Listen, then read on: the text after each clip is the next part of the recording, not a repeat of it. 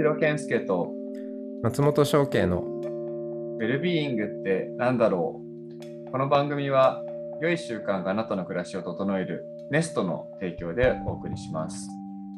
良い生活習慣を始めたいと思っても一人だとなかなか続かないもの、ネストに参加して心や体を整える習慣化を始めてみませんか？詳しくは概要欄にあるウェブサイトをご覧ください。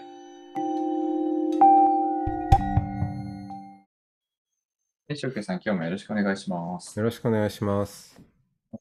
はい、特集になってちょっとこうフェース感が変わってきてはいるんですけども、まあ、前回、あの、フットアンセスターズ翻訳出版おめでとうございますということで、はい。まあ、アンセスターか、アンセスターズを先祖と訳すか、祖先と訳すかみたいな話をね、中心にいろいろ喋ったりとかして、まあ、その後、まあ、ちょっと近況報告で言うと、ネストはね、あの、秋分とか、まあ、夏至とか冬至とかのその西2部のタイミングで、うん。フェスティバルをやるっていうのをやろうとしてて、あの、もともとは軽井沢のキャンプ場を貸し切ってやろうって話だったんですけど、まあコロナの影響でオンラインになって、でも結果的に24時間の中に、今24つぐらいリズムあるんですけど、20個ぐらいリズムが参加してくれて、結構、なんだ、ネストを体感するにはすごい、なんかリーズナブルな感じのうん時間だったし、結構たくさんの人も参加してくれたり、あとね朝4時から盛り上がって、ましたね。うんうんうん。あと朝4時から5時までやった秋分祭のセレモニーとかもすごい静かでうんいい時間だったな、みたいなのも、まああった2週間でしたけど、じゃあ今,、うん今日は何話しましょうか？いやー、えっ、と、ちょっといいですか？もちろんもちろん。うん。あのーまあ、相変わらずね、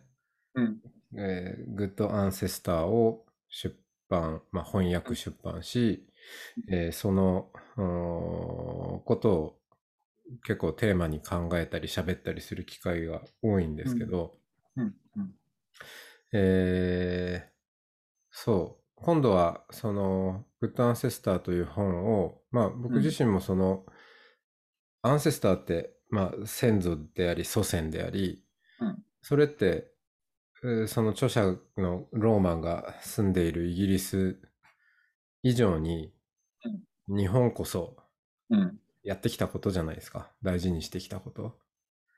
ご先祖様とか、うん先祖代々とか。ね。うん。うん。ちょっとイギリスの事情わかんないですけど、やっぱ日ま本の方が、あ、あんまないよ。あ、そうなんだ。うん、そんなに。まあもちろんその、な、なんだろう。英国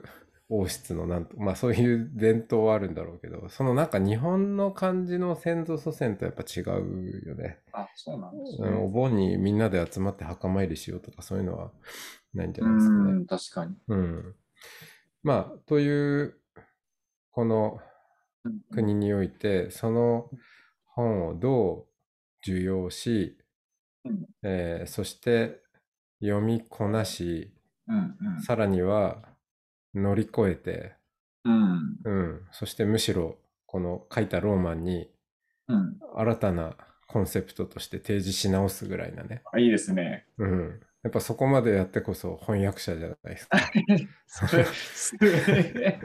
それ、こそ、そこまでやる翻訳者、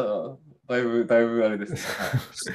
うん、まあそれき期待してないかもしれないけど。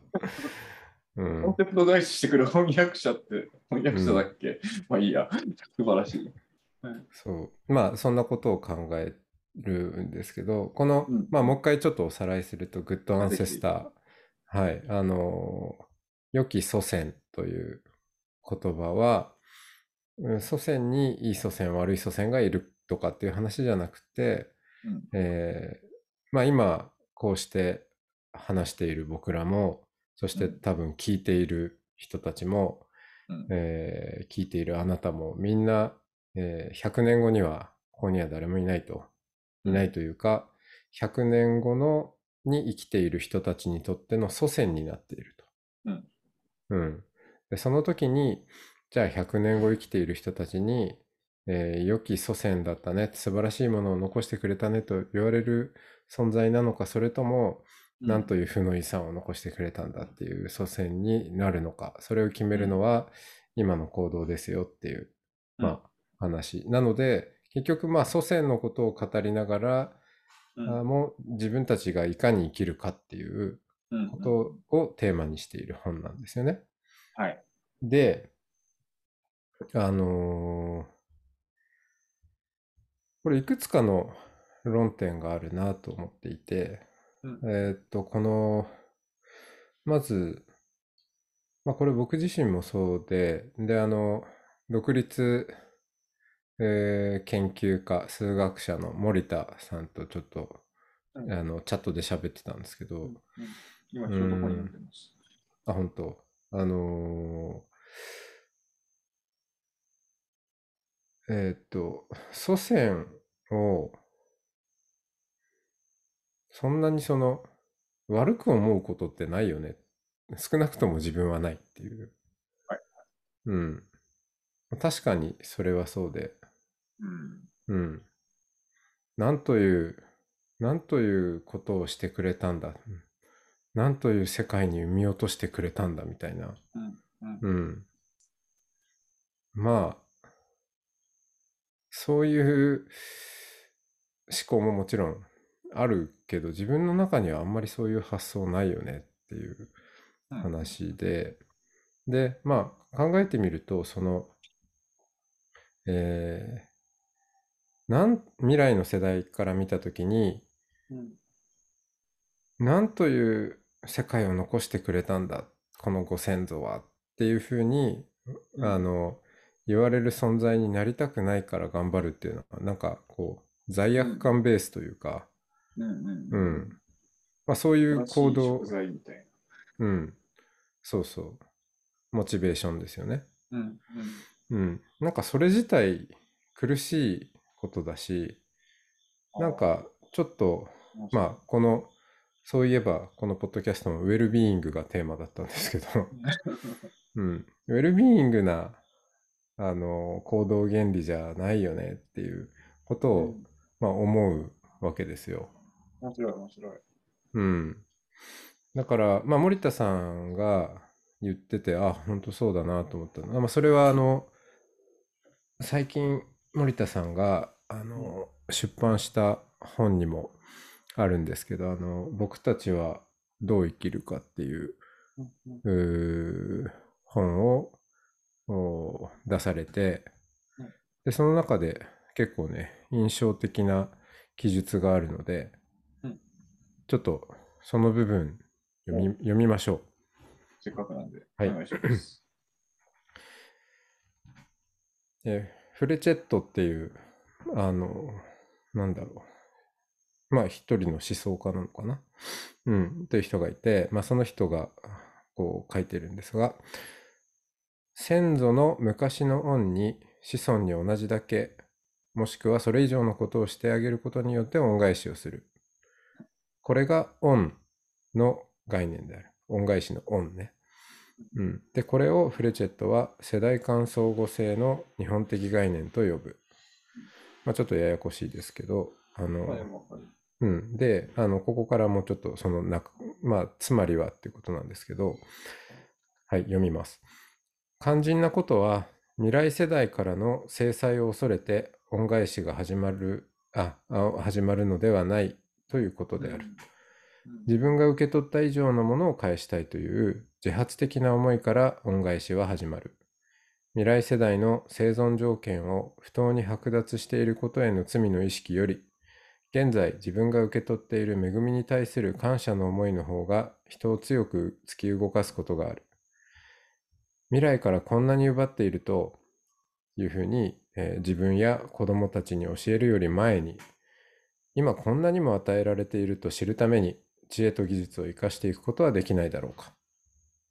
うんとこんなふうに書いてあるんですね。面白い。で、あの、これってすごく大事なことだと、そううん。思うんですよ。その、あまあ、人間ね、えー一人一人見れば、いろんな人がいるし、あのーまあいろんな生き方があって、うん。で、それに対して、まあそういう生き方がいいなって憧れるような、自分がね、憧れるような人もいれば、いや、こういう生き方をしたくないなって思う人もいるかもしれない。うん。うん。でも、まあその、す相対として、うんその人類がこう紡いできた歴史っていうものを振り返ってみたときに、まあいろんな人がいろんなことをやりながらも、でも、うん。あの、その時代時代に精一杯やってきたんだと思うんですよね。うんうんうん。で、まあ、そ、それを受け取って、今、私たちはここにいて、今、あの、僕は、えーポッドキャストの収録の前にマイクの前にいて、えーまあ、インターネットを介してやってるわけですけど、うん。まあ、こんなことだって、えーマイクやら、あ PC やら、電気があって、で、目の前にみかんの木が植わっていて、とか、何もかも、なんか自分で種まきしたり自分で作ったりしたものじゃなくて、うん。もうなんか与えられているっていううん。ところにいて、なんかやっぱそこからちゃんと始めた上で、えー未来の世代っていうところに目を向けていく必要があるよね。ちゃんとこう受け取っているものをへの恵み受け取っている恵みに対するこ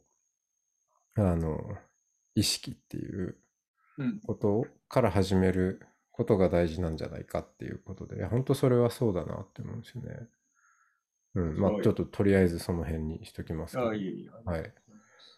でなんか何が面白いかなと思って聞いてたのは、うんいや最後の翔慶さんがおっしゃってることはまさにそうなんです。あそうそうだなと本当に心から共感していて、うん。やっぱそのこの本が、まあ、そのイギリスから出たって言った時になんか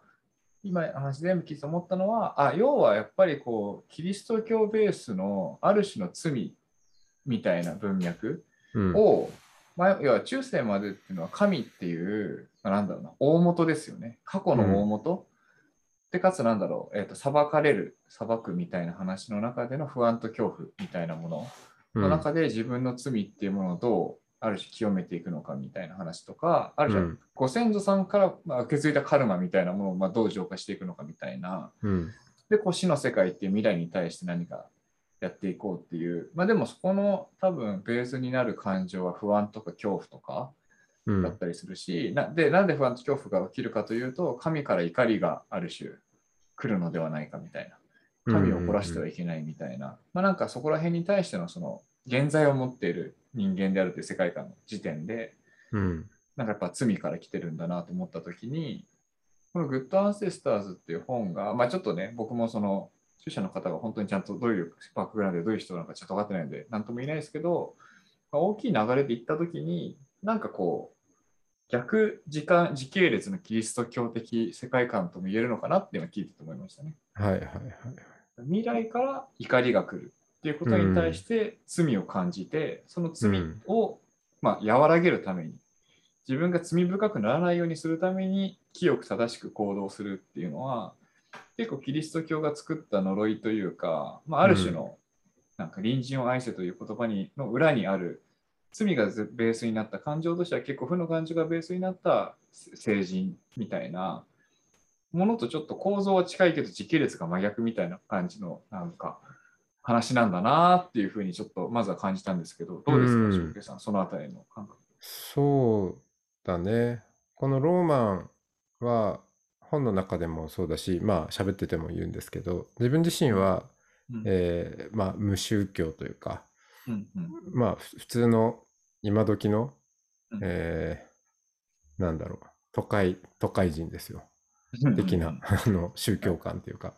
うん、なんだけどまあ生きてきた文化圏は確実にそのキリスト教的ね。文化圏ではあるので、やっぱ確かにそういうその罪悪感ベース。未来に要は未来の神じゃないかもしれないけど未来のまだ見ぬうん。インビジブルな世代に裁かれるっていうことですね。そこであある種の死後の世界とかわかんない、まあ、死後の世界ではないんだろうけどでもちょっと近い感覚ありますよね。今うん、今ここを最大限感謝してあったかい気持ちでいるのもあるけどどちらかというと未来の人から恨まれないようにするために今頑張ろうみたいな話とも言えるわけですもんね。そうだね。で、多分その、まあ、哲学者なので、うんえーそして、まあ、特にその公共哲学をやっているから、うんその現代人が、まあ、こんなに SDGs とか、うんまあ、いろいろ言ってんのになかなか日々の生活で一歩踏み出すっていうのはうん難しいよねと。うんいう時に多分そのまあもはやその神の裁きっていうことがうん。あーリアリティを失った現代においてフューチャージェネレーションからの裁きっていう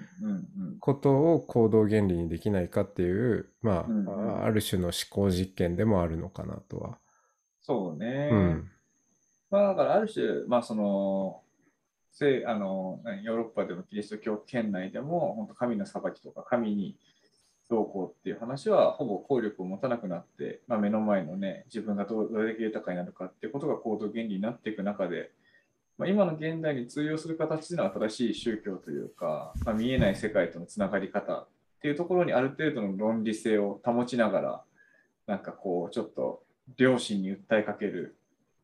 思考実験って感じですよね。そうね。で、あの、やっぱ人権、同時にそのフランス革命以来のその人権うんのね、ヨーロッパ意識の、うん、そうそう、ヨーロッパの、えーベースもあるので、うん結局、やっぱ何をやるかというと、その、未来世代の人権ということを言うわけよね。で、あの、うん未来世代もまあどこまで引き伸ばして考えるかっていうのもあるんだけど、あの、ものすごい数なわけですよ。今生きている人よりも、じゃあ今後200年とか300年とかっていうと、うん。あのまあ、すごい大。何倍何十倍とかになっていって、で、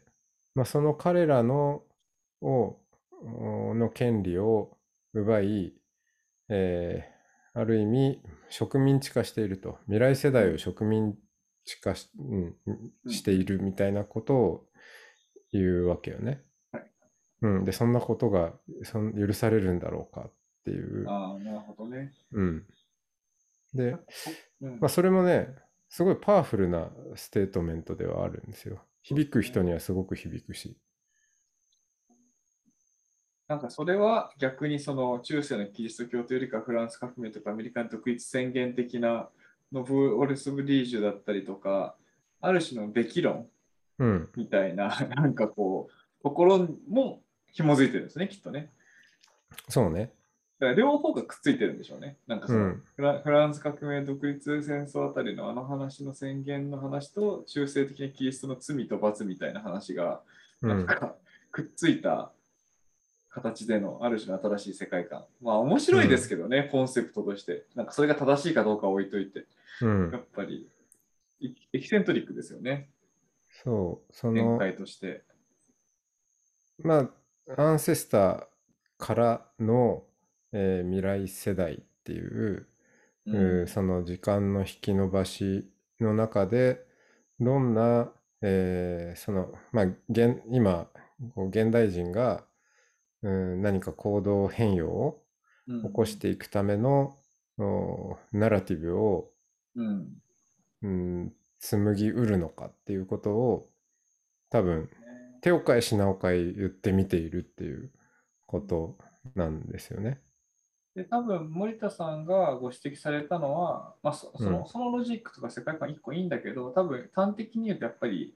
結局はなぜ人は行動するのかといったなぜの部分の部分は結局は感情だったりするからうん、そこはやっぱ負の感情にアクセスしてる要は思想体系であるってこと自体がそもそもなんかちょっと窮屈な感じみたいなことですよねきっと。そうね。まあ、まずはその、そう、負の感情からよりも、う受け取っている恵みうんからのへの感謝とか、そこから始めるっていうことが大切ですよねっていうことと、あとね、うん。もう一つ、まあこれも森田さんとのとか、あとまあ何人かとも会話してきて、うん。そうだよなって思ったのは、この未来世代を考えるって時に、当然のことながら、その、うん。子供メタファー、メタファーっていうかまあ出てくるわけですよ。うん。例えばこの、えーローマンにも双子の娘娘さんかな、はいはいうん、がいて、じゃあ彼女らが、うん、70年後に、うん。うん、まあおばあちゃんになってると。うん。うん、その時のにどんな地球に住んでいるかっていうことを想像するともうちょっと行動せずにはいられないっていううん。まあそれはうんよくあるあのそれもまた通世の中に通用しているナラティブの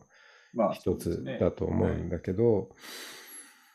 でまあそれをそれはその自分の子供たちだけじゃなくて、まあほね、他にも同世代の子たちはまあいるわけでそしてまたうん。これから生まれてくる子供たちもいるしで、まあ、そこに続いて出てくる言葉としてうん。あの私たちはそのそういう子らの未来を、うん。えー奪っていいのだろうかと、うん、いう。で、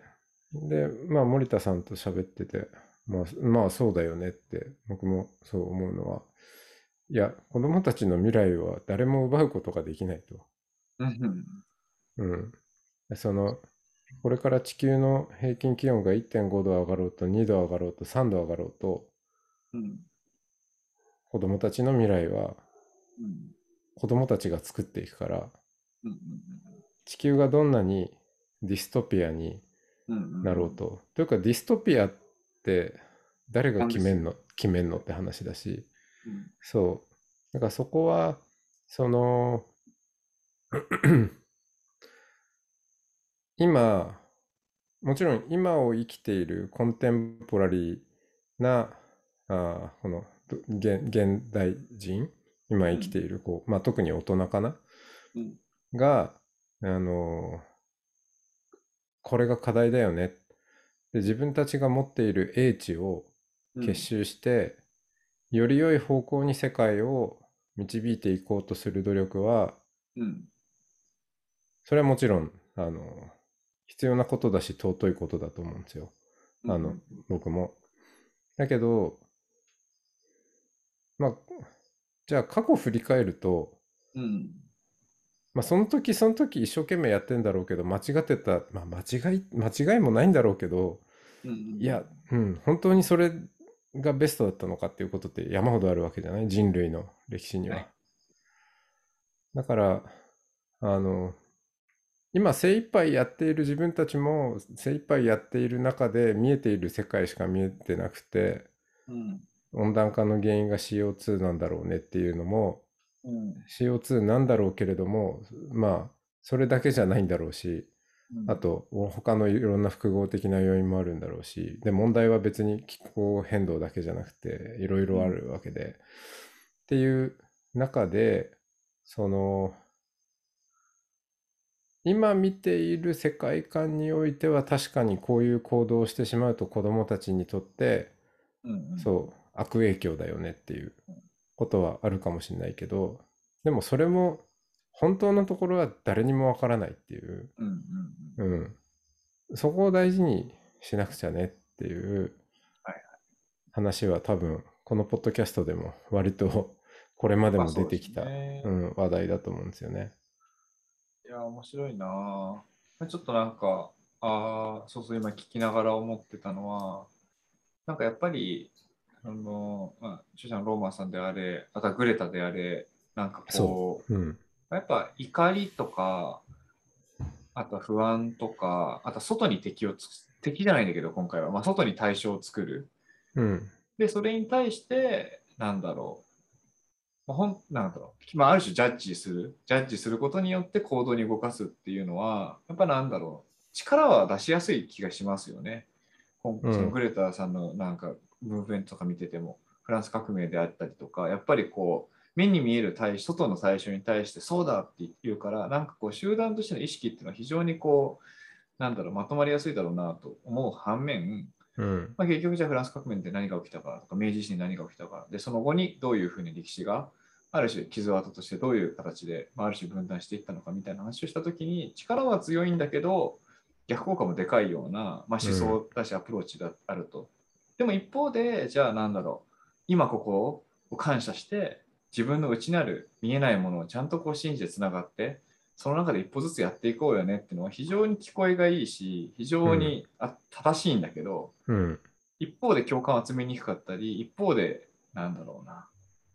なんか対象は自分自身みたいな、まあメスとかもそうなんですけど、なんかそうなってくると、あんまりこう大きくなりにくいものがあるっていう、なんうんか愛はあるんだけど、東洋ならではのナイーブさみたいなものが、結局この近代という時代の中で、なぜ欧米的な思想とかシステムが、まあ、こうやって資本主義のもとでいったのかって話とも酷似しているように聞こえて、うん。なんかこう、面白いなと思って聞いてましたね。うん。で、そこも聞きたいなっていうのがまず一個あって、その上でちょっと聞きたいなと思ってたのは、いやこれをさ、今、今日この話題を翔慶さんから振り出したわけじゃないですか。はい。で、翔慶さん、今回の著者あ、今回の本の翻訳者じゃないですか。うん。で、これ、著者、もし翔慶さんが著者だとして、うん。なんだろう、先週出版して出版の、あ、先々週出版して出版の、なんかね、本の概要を、例えばこのポッドキャストで放送して、うん。で何年も多分かけてやってきて、で、その2週間後に、いや、でもこの本にはこういう、ある種の、なんだろう、ウィークネスがあるみたいなことって、多分ちょっと、著者だと言えないような気がする 確か。し、まあ、あと一般読者だったらまあ言えるような感じ、一般読者だったらそもそも最初から肯定するというよりか、最初からそのジャッジブルっていうか、なんか自分の意見と戦わせるような感じがあるけど、なんか、この翻訳者という立ち位置で、まあ、ほぼ著者とうん。にこうなんか憑依する形で、まあ、半年とか 1年弱とかやられてきた中で、うん。この今日のこの場として、このなんだろうな、かなりこう俯瞰して、このこの本のなんか逆効果というか弱点をこう語るってどんな気持ちなんですか？おー。そそうね。すっごい、まあ、ある種惚れたし、すごいいい本だと思って、これを日本に届けたいと思って、うん。まあ、すごい自分の時間とかね、リソースかけて翻訳したけども、もう今日今日の時点で、なんだろうな、いろんな人とこの本をきっかけに対話した時の批判的な目線とかをうん。自分の中に身体化している翻訳者って結構すごくないかなって思った。うん尊敬さん自身のあり方への凄さについてちょっと話したくなっちゃった。ああ。あの、まあ翻訳をしようと思ったのも、うんこれを、あ、先祖の本だし、読みたいなって、まあパラパラ読んでるうちに、うん。うん、これはしっかり読みたいなと思って、どうせしっかり読むならこれ日本語になってないから、自分が日本語にしたいなって思い、うん。うん、もちろんこの本はすごくいい本だと思ってて、うん。うん。で、ただまあ、その、やっぱ祖先とくれば、祖先の話、死者の話とくれば、うん。いやいや、あの、こ、こちらからっていうとあれだけど、日本語に翻訳したところからうん。始まっていく何かがあるよねって思って、えうん、初めから思って翻訳してるんで、ー、なるほど。うん。でむしろ想定内のこのなんか翻訳というある種のインプットが終わったから今からアウトプット日本流のアウトプット出すよっていうのが始まったそうそうそ感じなんですか？う、うん、あの、料理が始まったの。なるほど仕込みが終わったと。そうそうそうそう。すげえ翻訳者だなそれ。だから例えば僕とかがすごいわかんない日本風のなんかを書いてすげえいいよとかって言ってイギリスで翻訳してくれたらじゃあちょっと翻訳していろんな人と有識者と喋ったから俺たち流のなんか仮説出すねって言われるわけでしょ？うん。あでももしでも嬉しいなきっと嬉しいですね。うん。うんわかんない。でもその、クラニオセイクラルをあの学び始めていきなりなんかやり始める藤代健介さんと似てるんじゃないですか？いやいやいやいや、そこちょっと違うでその話。いいですけど。そうですね。ちょっと似てるかもしれない。いやいや、全然いや、全然いいなと思って、リスペクトですよ。むしろ。いうん。や、なんか、いや、どちらかっていうと、やっぱ愛着もも持ちすぎちゃいそうだなって思ったけど、まあ確かに、ショーケースさんの性格考えたら大丈夫なの。いやなんか愛着はあるけどね。うん我が子をさ、ある種うん批判されるような感じの時に、やっぱし信仰レベルにある種愛着持ってたりするとさ、もはやなんかちょっと、ちょっとこう、まあ、ネガティブ面言われたけど、ちょっと傷ついたりとかするじゃないですか。あそこに対してかなりフラットに受け入れられてるんだなっていうのが、この高揚感とともにそれをデカできてるっていうのが、なんか すげえ早いなって思ったってあ。感じ。うん。そうだね。まあ、やっぱ、あの、死者うんとかその祖先っていうテーマも、それを受けて、まあ、この本自体もそうだしね、どう行動するんですかっていうことだから、うんうんうんやっぱ、その行動に結びつけていきたいと思うしね。